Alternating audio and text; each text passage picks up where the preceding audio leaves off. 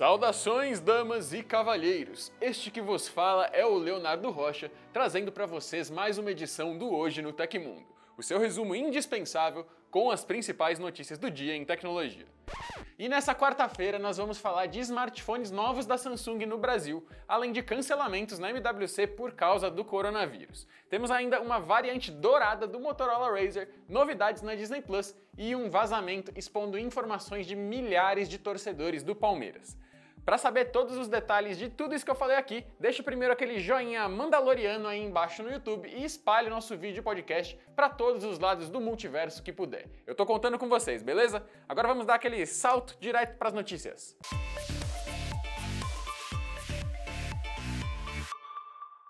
Tem dois novos smartphones novinhos em folha da Samsung desembarcando no Brasil.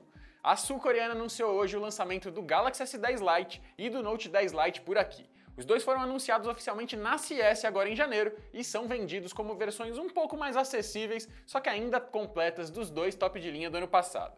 Nas especificações técnicas, ambos têm bastante semelhanças. Tela Super AMOLED de 6,7 polegadas, Full HD+, 6 GB de RAM e 128 GB de espaço interno. A bateria também é a mesma, 4.500 mAh. Nas câmeras traseiras, os dois trazem conjunto triplo, mas com lentes diferentes. No S10 Lite tem a principal de 48 megapixels, a ultra-wide de 12 e uma macro de 5 megapixels. No Note 10 Lite, a principal tem só 12 megapixels e, além da ultra-wide, tem uma teleobjetiva de 12 megapixels para permitir zoom ótico. E esse ainda vem acompanhado, é claro, da S Pen. A câmera de selfie nos dois tem 32 megapixels. A principal diferença entre eles está no processador, que no S10 Lite é o Snapdragon 855 do ano passado e no Note 10 Lite é o Exynos 9810, o mesmo lá do S9 e do Note 9. Agora, indo para os valores, o S10 Lite custa R$ 3.999 e vem nas cores preta, branca ou azul. E o Note 10 Lite é um pouquinho mais barato, R$ 3.799 nas variantes em preto, vermelho ou Aura Glow. Ambos chegam nas lojas a partir da semana que vem.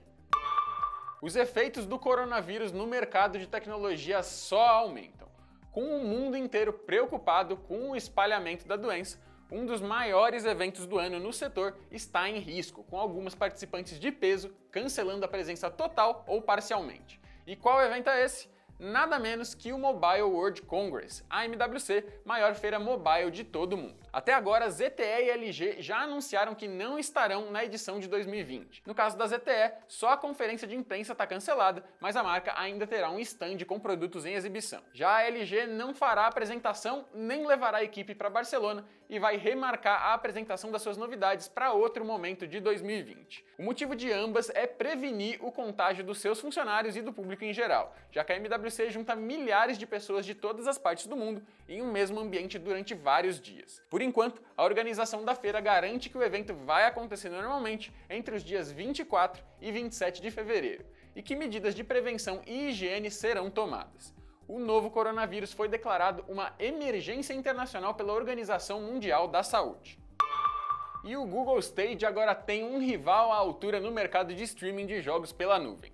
É o GeForce Now, uma plataforma da Nvidia que saiu da fase de testes e foi lançado oficialmente. A ideia do GeForce Now é permitir que você jogue títulos populares e recentes de PC com qualidade aceitável e em dispositivos bem variados, de notebooks básicos a smartphones. A biblioteca disponível ainda está em construção, mas é formada por jogos que você já tiver comprado em plataformas como Steam, Epic Games, Battle.net e Uplay. Nem todos os títulos disponíveis hoje nesse serviço são compatíveis com a novidade da Nvidia e algumas desenvolvedoras ainda não entraram na parceria, mas pelo menos você não precisa adquirir os títulos de novo. A mensalidade do plano completo do GeForce Now custa 5 dólares, mas ele tem uma forma de jogo gratuita para testes e sessões rápidas. A conexão mínima recomendada é de 15 megabits por segundo, mas é preciso o dobro disso para rodar jogos em Full HD a 60 FPS.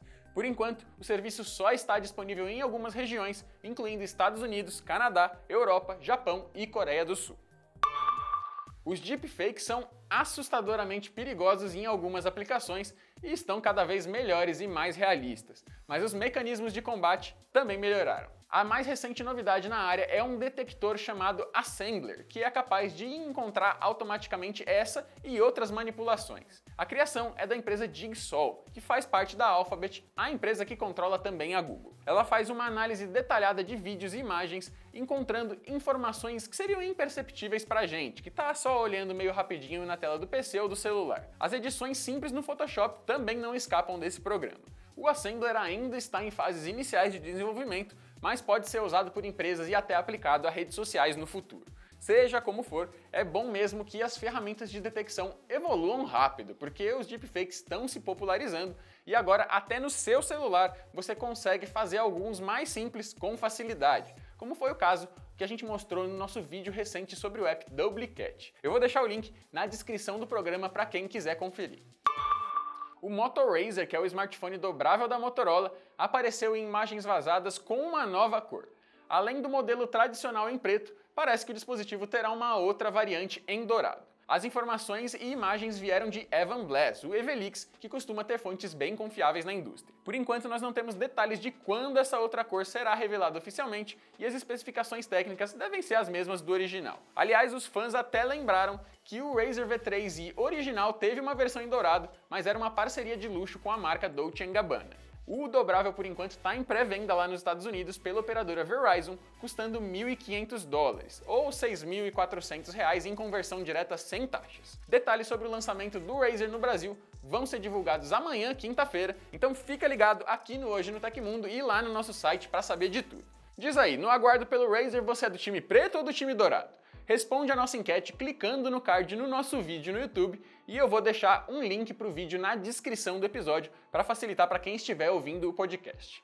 No programa de ontem, eu contei aqui sobre o anúncio oficial do sucessor do Pocophone, o Poco X2, e perguntei quanto vocês acham que ele deveria custar se vier oficialmente para o mercado brasileiro. 40% está torcendo pelo valor de um intermediário mesmo, entre R$ 1.300 e R$ 1.500, 26% está sendo um pouco mais otimista e apostando algo entre 1.190 e 1.300 dinheiros brasileiros, 18% está botando fé que ele vai vir pelo preço da conversão direta, saindo entre 956 e 1.190 granas. E o restante da galera tá ou esperando pelo milagre dele sair por menos de 955 reais, ou então tá achando que ele vai custar mais para perto de uns 1.800 pelo que eu vi nos comentários.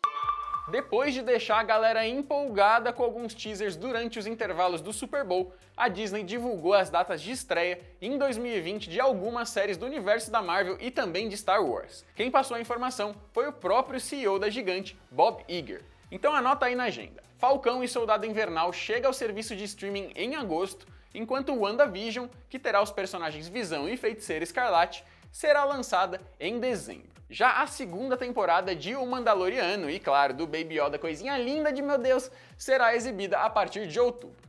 Ainda sobre Star Wars, o CEO falou que o futuro do universo estará bastante no streaming e nesse formato de série também, então devemos ver novos títulos e talvez até alguns spin-offs no futuro. A Disney ainda comemorou que o streaming alcançou 28,6 milhões de assinantes, um número bem acima do esperado. E vale lembrar que, por enquanto, ele só está disponível em alguns poucos países. No Brasil, a expectativa é que o Disney Plus chegue só no último trimestre do ano. Só não vale apelar para a pirataria porque isso é crime e, como já diria o locutor Ceará do Informe do Almanac, crime no Brasil é proibido por lei. O site brasileiro The Hack divulgou hoje a notícia sobre o vazamento de dados sensíveis de milhares de sócios torcedores do Palmeiras. Um servidor desprotegido do programa Avante Palmeiras continha quase 25 GB de arquivos com dados cadastrais tanto dos membros ativos quanto dos bloqueados, um número que passa facilmente no total de 54 mil pessoas. Entre os dados expostos estavam nomes completos, CPF, data de nascimento, forma de pagamento, e-mail, número de telefone, endereço completo com CEP e até comentários feitos pelos usuários durante o cadastro, além de outras informações variadas. De lá para cá, o servidor que gerou o vazamento já foi devidamente protegido, mas não temos informações sobre quantas pessoas conseguiram acesso aos dados antes disso acontecer. Aconteceu na história da tecnologia. Em 5 de fevereiro de 1878, nasceu o engenheiro francês André Gustave Citroën. Ele foi o responsável por aplicar o método de produção industrial de Henry Ford na Europa e começou ajudando o exército francês durante a Primeira Guerra Mundial. Depois, ele abriu a própria montadora, que leva até hoje o seu sobrenome. Antes de encerrar, um aviso de que a estreia do quadro Tecmundo Entrevista renovado, com uma pegada de cibersegurança e vários temas bem legais, está marcada para amanhã aqui no canal do Tecmundo. Fica de olho por aqui, que tem muitas entrevistas legais vindo, o Paião caprichou, então conto com a presença de vocês. E bom, essas foram as notícias de hoje no Tecmundo dessa quarta-feira. O programa vai ao ar no final do dia, sempre de segunda a sexta. Os links e tempos de todas as notícias que a gente deu aqui estão no comentário fixado no YouTube e na descrição do episódio nas plataformas de áudio. Quem quiser assinar o programa como podcast, encontra os links na descrição do vídeo. Eu sou Leonardo Rocha e você pode me encontrar no perfil leobrjor no Instagram e no Twitter. Não esquece do like, comentário, compartilhamento e energias positivas, o que você preferir, que a gente agradece a força sempre. Por enquanto é só, um abraço e até a próxima!